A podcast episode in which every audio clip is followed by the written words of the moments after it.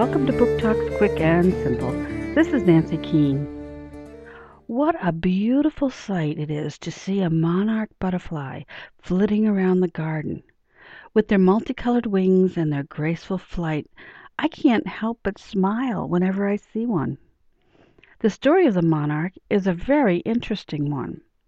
Each fall they migrate to Mexico, and each spring they return to the Northeast. But did you know that they're not the same butterflies? The ones that come back from Mexico are actually the children of the original butterflies. I wonder how they know where to go. Monarch and Milkweed by Helen Frost, Atheneum Books for Young Readers, 2008.